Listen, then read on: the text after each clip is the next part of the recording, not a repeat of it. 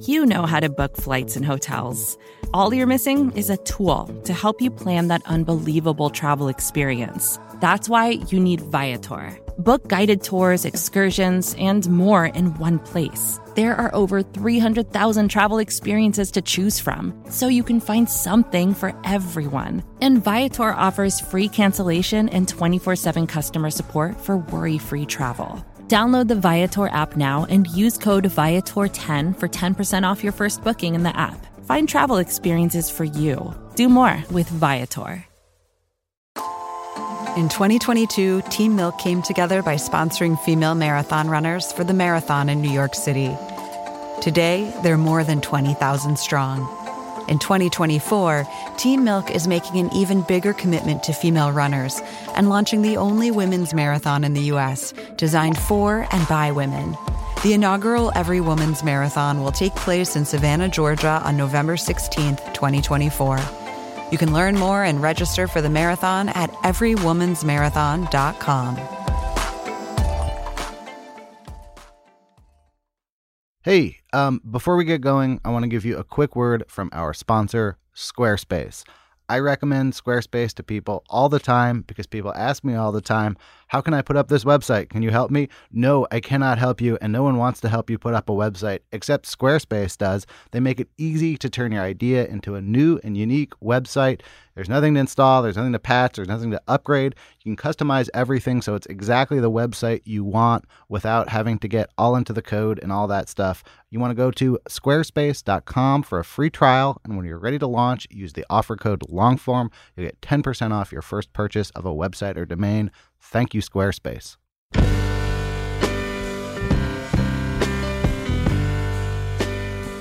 Hello and welcome to Longform Podcast. I'm Aaron Lammer. I'm here with Evan Ratliff. Hey, Aaron. We have an illness in the family here. It's true. Um, Max Linsky, uh, this weekend, uh, a bunch of people were at the Third Coast Festival in Chicago. Uh, Max is now in the hospital. Yes, with an eye problem. He's and, having uh, a, he scratched his eye. Send him your well wishes at Max Linsky. Uh, we're hoping he's out in the next day or two, uh, but uh, really unfortunate. Yeah, get well, Max. He'll be back soon. But in the meantime, In the meantime, uh, I did the uh, interview this week. Uh, it's with Tyler Cowen, uh, who is an economist. Um, he is one of the earliest uh, economics bloggers I know out there. Uh, he's had Marginal Revolution since 2003, Wow. which, uh, if you're interested in that kind of stuff, is is a pretty big deal. Um, but he also writes all over the place. He was writing for the New York Times. He now writes for Bloomberg. So he's writing for like the hardest of the hardcore economic audiences, and then he also writes about everything. He's got a uh, blog that's reviews of hole in the wall restaurants all over the DC area. He writes about music. He writes about art. I didn't actually. When I was uh, researching this um, interview, he wrote a book in the '90s about the relationship between art and capitalism, which is a both an interesting topic and also I think an interesting topic to go back and look at in the 1990s yeah, wow, pre Uh, pre internet. pre-internet. So it was a fantastic conversation. Really, like seriously, I don't always feel this way about uh, our interviews for the show. I would just go talk to Tyler Cowen. Like if I could have dinner with him once a week, I totally would. You could throw about any topic at him, and he's got something pretty interesting to say about it. It's a good one. Uh, Aaron, if you wanted to throw topics at people, how would you do that? Email. It's the only way that everyone is accessible. Pretty much everyone. Uh, and I do it through Mailchimp. Uh, they make it really easy to maintain an email list. You don't even have to pay until you reach a certain point. So if you're starting a new project and it needs an email list, I recommend Mailchimp.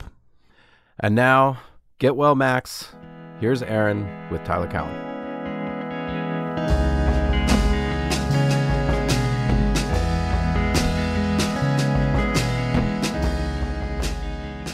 Welcome, Tyler Cowen. Hello. So, what brings you, you to New York right now? Let's start there. I want to see uh, the exhibits at Sotheby's and Christie's. I don't shop there, but I enjoy looking. Michelangelo Drawings Show is on at the Met, and tonight my wife and I are going to see Exterminating Angel at the Opera. Wow, you keep a packed uh, packed schedule. I try to come to New York maybe about once a month just to take in everything that's going on up here. So you write about economics, but you also write about everything. And this idea of having a broad cultural view seems to really inform your writing. Is that a strategic choice by you, or is that just who you are? It's who I am. A lot of my early work in economics was on the economics of culture, art, Yeah. music, cinema. And I think economists are very bad at understanding that people see the world differently. Because in most of our models, there's one correct answer for the variables. Yeah. And we tend to assume that's how they're seen. But most of what actually happens in, is people seeing the same event differently. And in 2017, that resonates with people in a way it maybe didn't 10 Yeah. or 20 years ago. I hadn't thought about that. It really, uh, this is the right time to tell people that. Yeah, so there's a kind of cultural end. So Native American art or Persian carpets, they're made by people with different worldviews and they're seeing everything differently. And so to take that framework and apply it to politics, apply it to economic decision making, for me is the last great frontier in economic science. Okay, let's talk about that. When did you get involved? When did economics call to you? At what point in your life? Age 13, 14. Yeah. I went to the public library, read a bunch of books, loved it. I thought, this is it. I basically gave up chess within a year. You were a chess champion at the time. That's correct. I was playing very young and Yeah. did well. And I learned from chess that you can lose and that you need to be honest about what you don't know. But ultimately, chess is a limited game and you can't make a living doing it unless you're very, very, very good. So here is this new thing, economics. And I started reading economics and also philosophy. What was it like to give up something that you're that serious about when you're 13 or 14 years old? It was fine because I had new passions, and the new passions were broader. You could talk about them with many more people. There were more events you could go to. You could think about how the new passion would build into your future life. It didn't feel like a dead end. Yeah. So there was no psychological discontinuity for me. At the time you were in college and, and training to become an economist, were people encouraged to write for a pop cultural non-economics audience at that point? What what kind of a, a path were you expected to take as an economics student? Well, there was no internet, so the idea that you could reach people, Right. no one even dreamt of. So Right. that's been a huge change. But the Yeah. world was different. So the what you might call the battle against communism was the number one issue. It's not really an issue now, which is good for the world. But the environment that you have so much freedom in terms of what you learn and whom you reach, that's something that really has revolutionized many of our lives. At what point in your career did the internet come in? I started blogging, I don't I think it was 2003. Pretty Uh, early. pretty That's like early. Pre-blogspot even, I think. I don't even know. Yeah. We've kept a version of our early blog design as Yeah. a kind of homage to those days. And, uh, you know, I thought at the time, well, if I reach a few thousand people, this will be amazing. It's Yeah. a bigger audience than I ever thought I would have. And the notion that I would have 10 or 20 times that much, uh, I didn't even really dream of. When you started trying to weave in, um, like you wrote a book about art and commerce and their interaction between culture and capitalism uh, in the 90s. When you started weaving that stuff together, what were the challenges of pairing traditional economics with these broader cultural ideas? It was a very unusual topic at the time. It was considered highly fringe, maybe not economics at all. Today, it would be completely accepted as a possible topic for economics. Yeah. So uh, I feel I got lucky with that, and the skills I learned were important. Uh, but from early on, I always thought I had a kind of duty to learn as much as I possibly could. And Yeah. that was more important than writing economics. So I spent maybe 25 years just studying things in a way that a lot of my peers didn't. Uh, my career took off relatively late, but I had this foundation of just 25 years of intense study, like 10, 12 hours a day, trying to learn about the world. And in, in a way, it seemed quite wasteful. And then the internet comes along and it's like, hey, this is useful. Hey, everyone's going to waste their life this way now. That's right. I, I can try to say something every day and see if people want to listen. Okay, so let's talk about before the internet, when you were in a small minority of people who just sat around looking at things and reading them all day, and you were trying to build that knowledge base And traveling. yeah. and traveling. How did you approach that project? How do you design a course of education when it's not within a PhD program and it's not within, um, I have a book deal and I have to write a book on this topic, so I'm doing research? How do you approach being a generalist in terms of just researching the world? My main advice for people is to find mentors in the areas you want to learn about. From the mentors, you may learn information, yes, but more importantly, they'll bring a field to life for you. They'll teach you how to find quality material in that field. They'll give you their framing. Hmm. And yours, you hope, should be different from that. But in areas like music and the arts, to find people you can learn immense amounts from very quickly. And then just read, read, read. Who were your mentors? Oh, and you know, in terms of contemporary art, there was a fellow named Joseph Levine who still lives in New York. I learned a great deal from. Yeah. And classical music, a guy named Chris Webber, another guy named Roy Childs, who knew phenomenal amounts, and I would borrow things from their collection and talk to them about it. Economics and social science, early on, a fellow named Walter Grinder. So always, always look for mentors. It's, it sounds trivial. You'll find it in so many management books, but it's still underrated advice. And you yourself are now a professor. And uh, Yes. do you mentor students? Do you uh, have you switched roles now? Uh, both. I still look for mentors. Yeah. if people email me, if I can, often I can't, but I do actually try to meet up with people and learn something from them, and maybe they learn something from me. So, students, yes, but you should view it more broadly than that. You have a most recent book. Uh, Yes. It's called The Complacent Class. And it's interesting to me because I've read your blog, Marginal Revolution, uh, for years. And I remember the idea of complacency popping up well before this book. I think I remember reading an interview with you at one point where you said, like, what is the one thing you uh, dislike the most about yourself or the impulse that you fight in yourself? And you said complacency. And I was like, oh, it's an interesting response. So it seems like an idea that had been swirling around for you for a while that eventually gelled into this book. I'm interested in when you take on a topic like that, how you build from blog posts to research to a chapter in the book to an overall idea for the whole book that has a conclusion and kind of a thesis. Like, how do you start building an argument like that? A lot of books are based on one core idea that can be summed up in a title, Yeah. and getting that idea is really, really hard, and you can't overplan it. Yeah. It usually happens you're giving a talk, or more commonly, talking with someone, and you or they say something, and you go away and you think about it more. And then maybe within a few weeks or months, you'll think, well, that could be a book. Then you'll think that should be a book. And once you get to that point, I- I don't want to say it's mechanical, but I have written, I think, 16 books. Yeah. So you learn how to research the idea, Yeah. and you have the idea because you've already been working on associated facts and the pieces fall together and then you write it over the course of say a year and a half year and three quarters and then you have a book So, in the case of this book, The Complacent Class, give me the uh, you're sitting next to someone on the airplane and you're describing this book, uh, 30 second pitch. What, what is the book about? America has become too risk averse whether it is how much we stay at home or how we raise our children or how much more segregated our society is we have in a way become cowards and we look inward rather than being bold and challenging the world The parts of the book that really stuck with me were ways that it challenged my sort of intuitive grasp of what's happening in America. I'll give an example. I am not really in the startup world, but at one point, Longform tried to raise money. I know venture capitalists. I know people starting startups, and I was a product manager at one point. So if you had asked me, I would say, America's startup crazy. Like, everyone wants to do a startup. Every 22 year old is like learning about how to do startups. then the book makes this argument that actually startups are on the decline. yes When you're researching something like that, where do you start? Do you start at a statistical level? Like, how do you peel back that veneer of an assumption that um, startups are everywhere, which is certainly what you'd think if you picked up a business magazine today?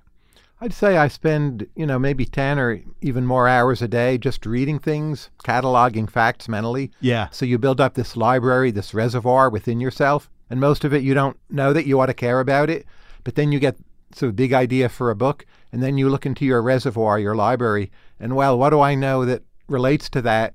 And the the big idea clicks because there are actually a lot of things in your reservoir that fit into the pattern, and it's like, oh my goodness, I see commonalities that maybe other people haven't seen. How do you choose what to read? Because I feel like I read all the time, and somehow I came to the conclusion that America is startup crazy from reading all the time. There were some pieces by John Haltiwanger, who's a very good economist, looking at corporate churn, how frequently companies turn over, the rates at which they become these so called unicorns, how many new companies there are, how many startups there are. And I had read those pieces, I think, to blog them, and I filed it away in the back of my mind, and then it started to come together with other things. I read all these crazy stories. Schools won't let the kids play tag. Or some kid who went to school with a Star Wars t shirt Yeah. and they sent him home because they said it had a weapon on it. Well, it did have a lightsaber. I mean, that is a weapon, but that to me seems crazy. Yeah. And just the way children are so overprotected from morning till evening, even though for children our world is much, much safer than when I was growing up. New York was a kind of terror place. Often you'll hear anecdotes like, oh, a kid, the kids can't play tag, or at this university, this professor was banned or censored. And those are these like singular one-off kind of details. And then you have another detail that's like literally like what percentage of the economy is startups? You know it's a very like a hard factual idea. As an economist when you take like an anecdote like kids at this one school weren't allowed to play tag how do you evaluate that as like a real story that you should include in a book that's making a larger economic argument versus sort of a culture story? Because i think that on both sides of all these debates, often little stories get amplified, and the larger uh, statistical story is not very interesting. A story about uh, kids not being able to play tag is more viral than a story about the uh, percentage of the GDP that's supplied by uh, startup companies. I mean, the, the number that most grabbed my attention was in the productivity statistics. They've been showing that America is much less innovative than it used to be. Mm. And people have said, oh, we're not measuring innovation correctly. Surely innovation's everywhere. Yeah. Think about the tech world. And just to take seriously, well, maybe those numbers, they're underrated. Maybe they're correct. And this has sociological roots. That we're wealthier, we stay at home more. There's new data on millennials. They have less sex than earlier generations. That to me is amazing. Somehow in the back of my mind, my presumption was each generation is going to have more and more sex. Because, you know, maybe in the 70s, people had more sex than in the 50s. So that trend has to continue. And that was my presumption. It turns out it's totally wrong. And when you're wrong on things, it forces you to re examine and look back through your library and what else might be going on here. Change in mindset, society overall being more regulated, people being more risk averse. And people are sexting more, but I think they're having less sex because they're on social media and there are other ways of having human interaction. Uh, but I'm not sure that's good for us how do you consider the the idea of good for us in our writing? Like I feel like a lot of writing about technology has to come down very hard on one side or the other. Is technology destroying the world? or Uber and Apple and Google uh, creating a situation that's going to be apocalyptic, or are they the saviors? And then a lot of times you have to when you read something like that, you have to evaluate like what does the writer even mean by good or bad in this right. situation. In your own writing, how do you consider the idea of good or bad? It's mostly Faustian bargains, so there are pluses and minuses. Uh, maybe the tech companies I'm most positive about are Amazon and Google. Probably the one I'm most negative about is Facebook. I think there's just a lot of time wasting associated with Facebook, and it seems to take over American culture in a way that maybe makes music less direct or less related to social trends and protest. It makes our music more irrelevant, more pop like, uh, less socially viral. I agree with you, and I and I think that I for me art somehow always falls in the good, so it's easy for me to draw a distinction where I'm like, well, if this is anti art, it's going to be bad. I don't. Is that like a universal human value? Like, is that based on your own personal value of art, or is that based on a societal we should promote art? It's somehow an overall good. I would push it further than that. So the problem with Facebook is that it does give us what we want, right. at least most of us, and that hinders us from building for the future. Art is one way, but not the only way of building for the future. So art reflects this bigger problem. So if you're just sitting at home and on Facebook and communicating back and forth with your contacts, people are addicted to that. Partly it makes them happy, partly they feel alienated or more status conscious, but I don't see what they're building for the future. So I'd like us to have norms that get us more building for the future. And yes, that means more art, but I wouldn't focus on art only.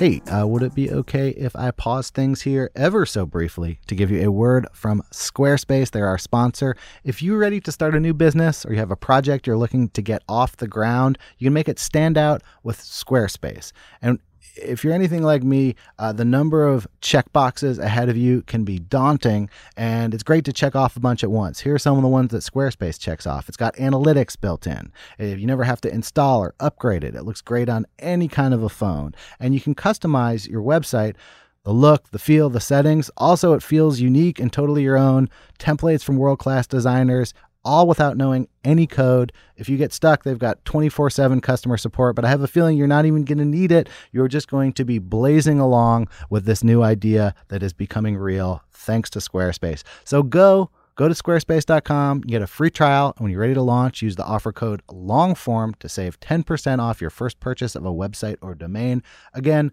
that's squarespace.com, offer code LONGFORM. Thank you, Squarespace. Here I am back with Tyler Cowen.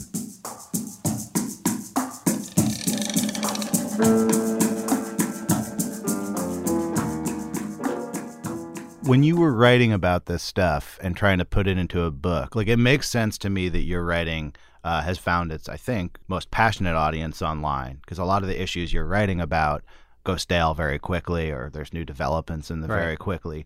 When you were trying to put together these arguments for uh, the complacent class, knowing that you were a year out from anyone reading this More than a year. more than a year. Yeah, how, years, what's really. what's the cycle for one for a book like this? It's not a super long book. Once you deliver a manuscript, it can be a year. Yeah. And then there's the time between starting and finishing when along the way you can change things, but you're a bit locked in in some ways. Yeah. So it's two years plus, I would say, for most books. I mean, the idea of writing about the American technology industry on a two year lag, that's a challenge. or American politics. Or it's never been a American harder time to write a book than now. Yeah. Because you've got to see two years out. Okay, so you've done this a few times. You've had to loom two years into the future a few times. What have you learned about writing in the future in that way, knowing that your audience is a year ahead of time? I feel I've been lucky most of all. I've learned luck is very important in Yeah. the book market. Uh, I also see a difference between writing in the 1990s. When I wrote books, say in 1995, 96, Yeah. it was still two years out, but I was pretty confident what I was looking at was not going to change very much. Yeah. And I was right. I mean, there was sort of more stuff, but the trends were much easier to forecast.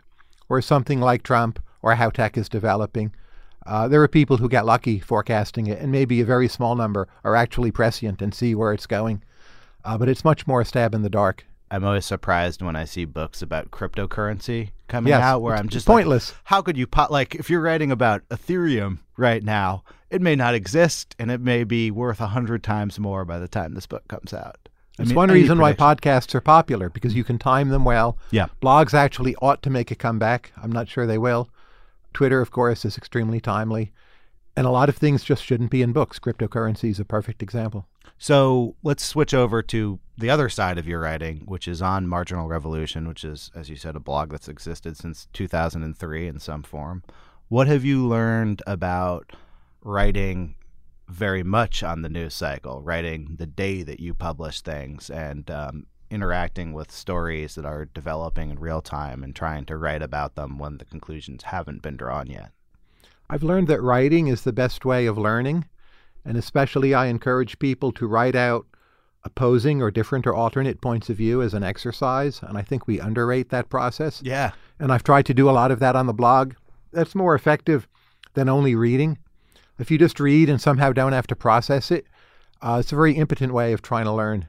I noticed that quality in your writing. Like when I was reading The Complacent Class this morning, I found myself framing the counter arguments while I was reading. Not in a like, this guy doesn't know what the fuck he's talking about kind of way, being like, oh, weird. The way I would have processed this was the opposite. Like you write about marijuana legalization in Yes. the book. And you see marijuana legalization as a form of complacency. Yes, though I'm for it, just to be clear. no, no, yeah, yeah, Yeah. No, not critically. Uh, as a to be filed uh, next to Seamless under, uh, you can hang out at your house with Netflix all night and never interact with anyone, and you're probably not going to go and start a violent revolution when you're stoned. Yes. Whereas for me, I'm from um, Berkeley, California. So to, historically, marijuana to me represents counterculture and sort of radical thought, and also like has tentacles in Silicon Valley and the sort of early first wave of technological innovators um, that sort of looked at mind expansion as a means for developing new ideas. I don't think either of those views is wrong. It's more just a like you could frame this argument both ways. and they're both true. Yeah, and they're both true. That's what I'm interested in. When you write something and someone else says, "Yeah, but also this, the opposite's also true." Does that validate your idea for that you? That makes me so happy because I, I think of my central contribution or what I'm trying to have it be Yeah. is teaching people to think of the counter arguments. Mm. That I'm trying to teach a method, always push things one step further. What if? Under what conditions? What would make this wrong? And if I write something and people respond to it that way, then I feel very happy and successful. If people disagree with me, I'm a little disappointed actually. And does that mean that for something like Marginal Revolution has the growth of other people writing blogs that you can interact with and repost and sort of react to their ideas, you know, um, Ezra Klein, uh, Right. people who often appear on there. It seems like the growth of more people writing this way online creates a better dialectic where you can actually respond to someone's ideas. You don't have to make up the counter argument. You can wait for someone to actually make the counter argument and then actually engage in a dialogue with them. I think the percentage of our population that reads serious material online, I'm not sure how large it is, but it's a lot of people in the world. Uh, we are literally teaching ourselves a new way to think and inventing it as we go along. And that to me is one of the most exciting developments of the last 15 years. I think it is badly underrated. And I meet academics all the time who have never learned that, but they may be very accomplished within their fields. And I feel so distant from them, almost like I can't talk to them. They might be smarter or more, more successful or whatever, but they feel to me like people living in some kind of stone age because they haven't learned this one thing. And I meet so many young or older people who've learned it. And again, it makes me very optimistic, very excited. Why do you think you took this path, whereas other people who are part of your generation, um, who the internet w- did not exist when they were in college, decided to stay on the sidelines? What made you jump on? I think being addicted to learning in a way. So this new world opens up, you're curious about it. There's floodgates of information. And the old model is I would walk to my university library maybe every five days. I'd bring two big bags and I'd leave the library with books. It would be an actual problem to carry them to my car. And I still do that sometimes. But all of a sudden you have a screen and you click and it's like, oh my goodness, Yeah. this is amazing. And uh, the second part that seems to me dramatic is you may end up somewhere you didn't intend to. Correct. There may be a link somewhere, and you may, like, when you're carrying the bags and the books, you know that the limit for your knowledge is going to be what's in the bags of the books. Whereas on the internet, you always may follow one more link or go one greater level of depth. But this is another story that, that the other side is, is that many people see this entire period as like when we started to succumb to Facebook clickbait, everything on the internet's stupid, blah blah blah. Well, that's true too. It's the Faustian bargain. You've got to accept the whole package. Yeah. Most of the package is awful, right? yeah, And the other thing that worries me about the package is the people you disagree with. You see every day what they're like.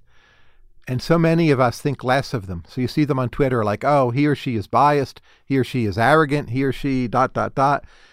And often those negative impressions are true, so it's easier to dismiss them. And one of the hardest things about reading on the internet today, especially right now, is avoiding that temptation to dismiss the people you disagree with because they're in your face more than they used to be. how um, Twitter is not the same as RSS. Yeah, Twitter pisses you off more. yeah, it's true. RSS is just opt in. I feel like That's Like- right.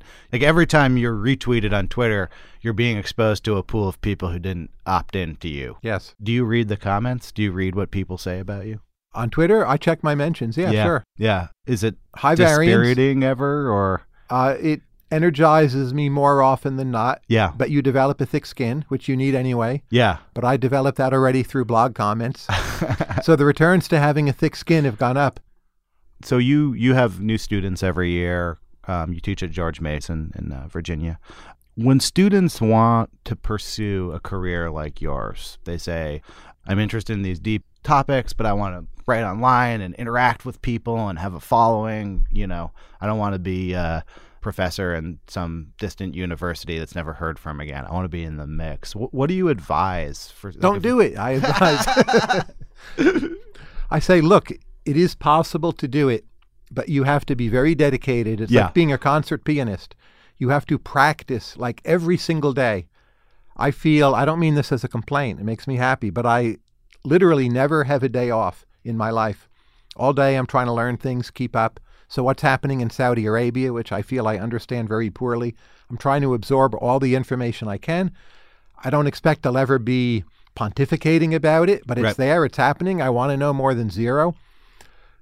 And then the other thing is, I'm able to get a lot done because I don't have what I would call a traditional social life. I'm married, my wife and I do a lot of things, we have a daughter, and then I blend my work and social life. But just to like go out and do things, I don't do it. I don't want to do it. I want to talk with people related to my work and Yeah. family, and that's it. And many people want the same, but actually, most people don't. They want to just sit around and BS or watch TV and quote unquote relax. And you've got to write that off if you're going to take this other path. Just don't do it. So for you going forward, I feel like right now Trump just casts such a long shadow over anything you say about politics. How are you from your seat writing about the Trump era? I'm not happy with what has happened. I nonetheless try to be detached and to think of Trump and Trumpism as symptoms Mm-hmm. and to try to understand what are they symptoms of. Because when the focus is simply on Trump the person, I suspect that's counterproductive. Hmm. And I think uh, there's something about the contemporary world that moved too fast, some mix of globalization, automation, blending of cultures, mixing of genders that people have reacted to very badly, destructively. And this is one symptom of that, but it probably means there are other symptoms coming. And I'd like to think about how to set it right so the other symptoms are manageable. Talk about that idea of detaching yourself because I think most people can't detach themselves from themselves as a writer. When your personal feelings about Trump sort of start bubbling up, how do you recognize that and how do you not how do you have your writing stay independent from that attached sense? Well, finding other things to write about. It's too easy to write about Trump right now, but so many people are doing it. Mhm. Oh, let's drive to West Virginia and write another story about the people who still support Trump. Uh, it doesn't actually interest me that much. I'd rather think more speculatively, think about the rest of the world, ask why are Poland and Hungary and Ethiopia moving in what seem to be authoritarian directions, even though they've had pretty rapid economic growth. Poland's been growing at an average of 4% for well over 20 years, and they've opted for their version of alt right. And why did that happen? So it's not just about economic hardship. There's something about the relative balance of power in the world that, in, in many different places, has encouraged greater what you might call authoritarianism, but in a very new version, supplemented by social media.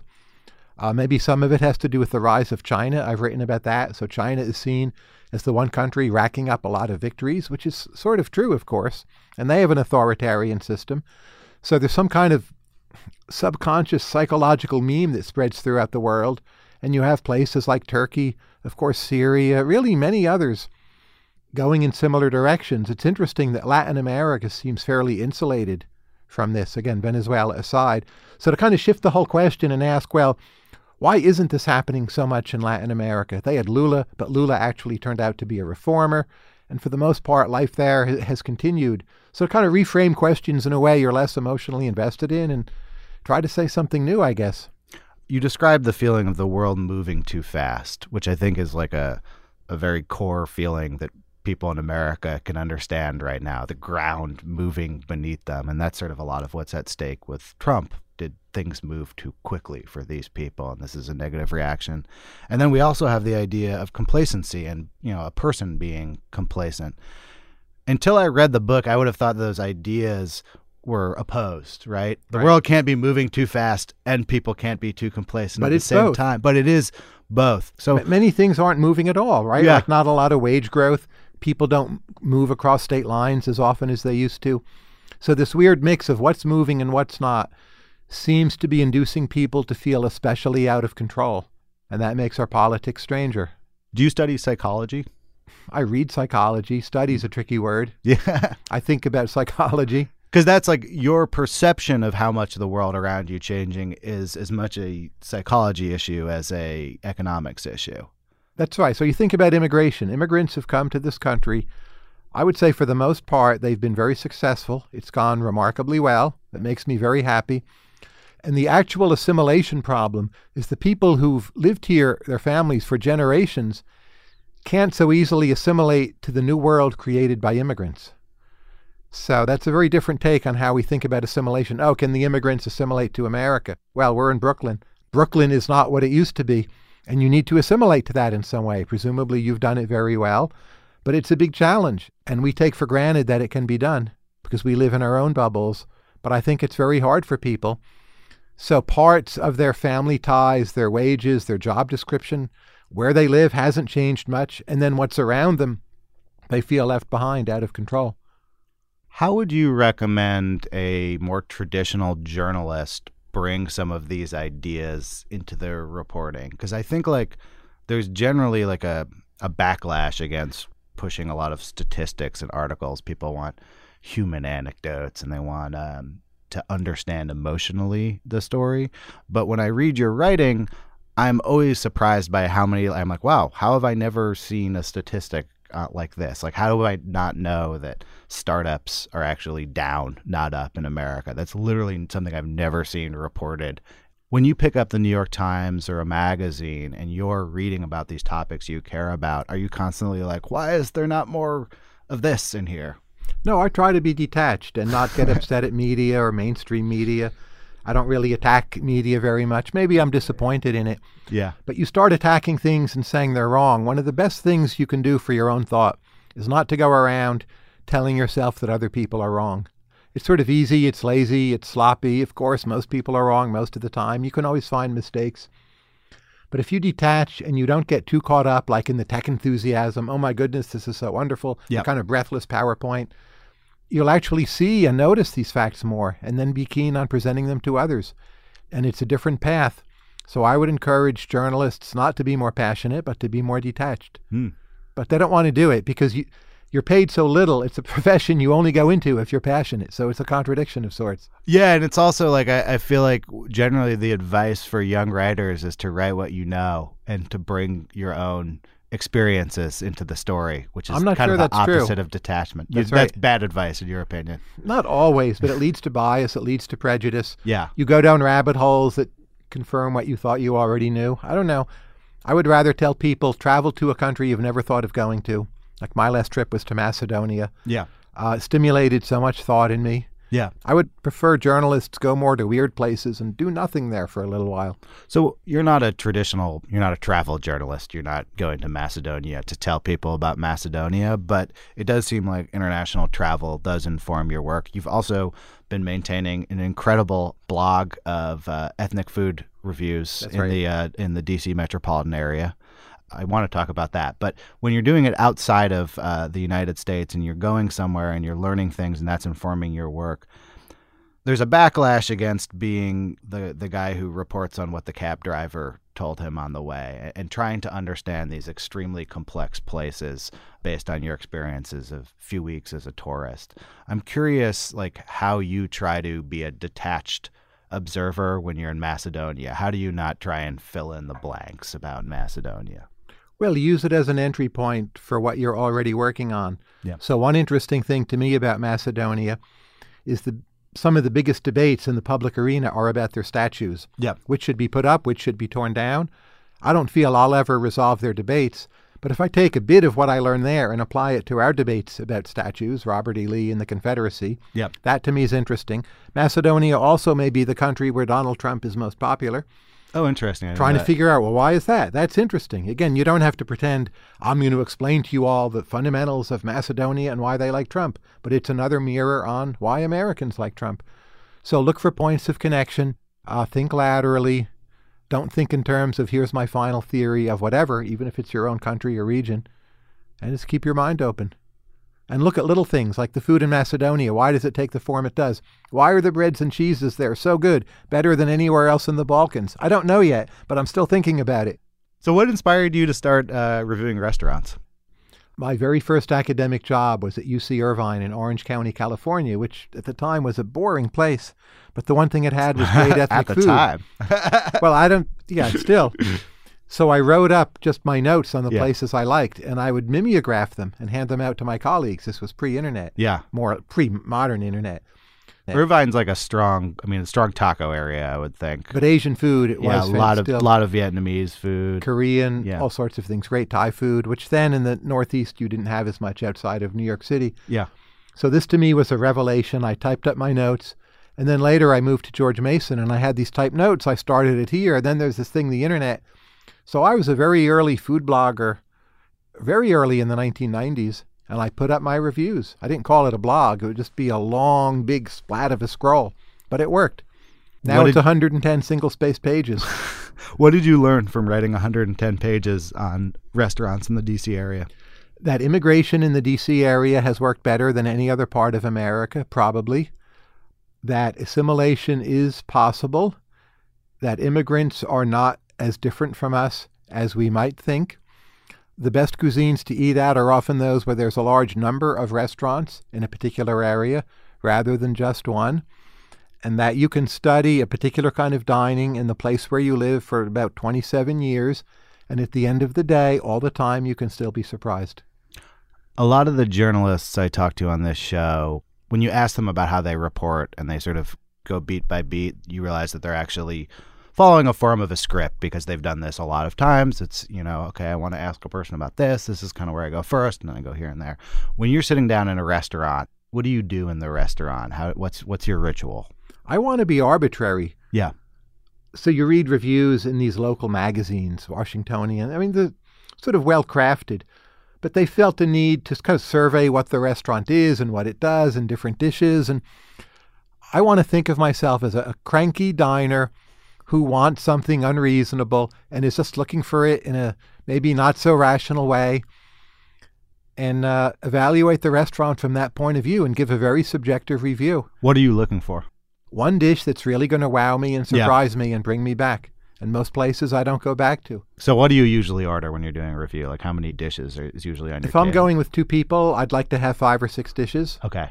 I'm not going to eat all of them. I just stayed in a Cafe China on 37th and 5th with my wife. It was an amazing meal, one star Michelin, Sichuan place, but prices are not too high. And we had six dishes. Didn't finish them, but probably ate more of them than we should. But then you want to speak to the staff, find someone who will talk truth to you and signal to them you are credible. And that's hmm. hard to do. you need to understand each region of the world. Convince them, well, you've been to that region of China, you understand it. Talk to them about what might be their hometown or somewhere in China that's not Shanghai or Beijing. And if they believe you, they will bring you what's best. But Yeah. to build trust is typically my first goal in a restaurant. Build trust. That's my two word recipe of advice. So okay, so you try to connect with them, show that you're credible, and then you you need to further say that this isn't what you think is the best dish for me that I'm looking for. I'm looking for what you think is the best dish. Exactly. What do the people in the kitchen like to eat? What do you like to eat? And Right. they're uh, often reluctant to tell you because they feel they'll, they'll steer you into some kind of big mistake. Does that mean you've achieved a level of credibility across all of these different cuisines that you review? Because usually I'm like when I'm like Mongolian, I'm like I I'm not credible. Like your read on me as being uncredible is correct. If it's a Latino restaurant, I can speak Spanish, and that almost always works. Uh, Mongolian places, I mean, they're not that diverse. There's a number of cuisines where they haven't learned yet how to dumb down the cuisine. Yeah. Burmese would be another example. A lot of Korean dishes. Maybe they'd even like to dumb it down and sell out, but they can't. They don't know how. Like the Right. genre in this country is too new. And you go to those, in some ways, it's easy work because what they're serving is for each other. And maybe they make their living by catering weddings or big functions. And it is all geared for other Mongolians, Koreans, fill in the blank. But Chinese food's not that way. You can go so wrong, even in a good Chinese restaurant. for someone visiting the uh, DC region, what's one place that you would recommend for an experience? I would say go to the Ethiopian places in West Alexandria and order completely raw beef, kitfo. It's a specialty. It's fantastic there. Go to Afghan Bistro in Springfield. Go to our Uyghur restaurants, our Chinese regional restaurants, Elephant Jumps for Thai. It's a great place to live for ethnic dining. Okay, so uh, Complacent Class is out now. Um, Yes. Been out. What What's the next thing that's exciting to you? What are the stories that you're following most passionately? the world. So, why it seems to be that some countries are moving to greater authoritarianism, why some kinds of stability seem to be declining while others are going up. Europe actually seems more stable than in, say, 2011. China has not cracked up economically. Those are two huge pluses. We pay our attention to the kind of mid tier countries, places like Turkey, that now seem to think they can just go crazy and do what they want. So you have this odd blend of some mid tier countries behaving more erratically and other parts of the world doing better. The video of Erdogan's guards beating people in Washington, Washington. Is, is still the most sh- um, indelible video I watched in the last year. And he basically got away with it. He completely got away with it. So other leaders see this and they think, well, they can get away with what they want to do as well. And they do it because they can. So, like, is this process stable? What are its limits? Uh, that I'm thinking about a great deal. Just always general questions in economics. How is it that people perceive the world differently? How does culture shape economic outcomes? I write for Bloomberg now twice a week. Bloomberg View, yeah. Yeah, that's very rewarding. The blog every day. Yeah. I'm on Twitter. You writing for New York Times now? Also, I did for 10 years, years. but I switched to Bloomberg. Bloomberg. Okay, that's right. It's I one or the other were with those mutually mutually exclusive. Mutu- yeah. absolutely. The New York Times is usually mutually exclusive. There's not a lot of uh, splitting your time with the New York Times. Correct. What's the difference between like when you write on Bloomberg View versus your own blog versus in a book? Are you completely different audiences for each of these? Bloomberg View, you should assume people don't know who you are or anything you've said to date. Hmm. So that's a very different framing. Marginal Revolution, I write for the regulars. not saying everyone who reads it is a Yeah. regular, but if you're not, tough luck. Do you prefer writing for the hardcore or for the noobs? Uh, they complement each other, and you know, only only one pays you. So Do you do you feel an obligation of like, oh, I can't do a Bloomberg column about this. I already covered this on Marginal Revolution. they should both be fresh. Yeah, Both be fresh. Yeah. obviously the economy as a topic you're always covering in some way. but you want no recycling, no, duplicating. I don't rerun old blog posts. Yeah. it's tough, right? Every day, you know, for 14 years. What's your process for coming know, You're sitting there in the morning and, and it's like Bloomberg columns due in 36 hours, whatever. Like, how do you make that spot decision about what you're going to write about? Uh, it's never really a spot decision. So blog posts, I always have a stock of maybe five to seven Oh, okay. evergreens and inventory. I try not to use them, but if I'm stuck, I don't want to sweat it and, or maybe make a mistake. Yeah. I just pull one of those out, and a typical post is written two or three days in advance and edited over the course of two or three days. Same with the Bloomberg column. Those follow the news cycle more. They're less arbitrary than what's on the blog. And I just think if I was a Bloomberg reader and there was this economist columnist, what would I want him to write about? So I'm thinking for next week, is there a column I can write about the implications of Saudi Arabia that's not this guy explaining Saudi to me, because I don't feel I can do that, but it does affect the global economy. Right. And over the next two days, I will look for that hook Yeah. and probably write up a draft, you know, tomorrow or Sunday and maybe submit it on Tuesday. So it's probably like the privatization of the Saudi oil company. That's like one component in the stew. or what are the economic interlinkages with other places? And then you got the Riles and staying in a fancy hotel. They're As of- prisoners, they're right. That's amazing. Fancy hotel jail. I'd love to see the room service bills, right? Yeah, I, for something there's something that just seems very very modern about like people being detained in a luxury hotel. That's the That's most right. Saudi story possible. I agree. um, well, thank you so much for doing this. My I really pleasure. Appreciate Thank you. It. And um, where can people find you online? They can Google my name, Tyler Cowen. That will bring you to Marginal Revolution, me on Twitter, my ethnic dining guide, also my Bloomberg columns. There's Yeah. a link to all of got those a, you've got a Marginal rich top page. Some people top off on the first two or three Google hits. Mhm. You got a full page of quality content. Try to work every day. Thank you very much. My pleasure. Thank you.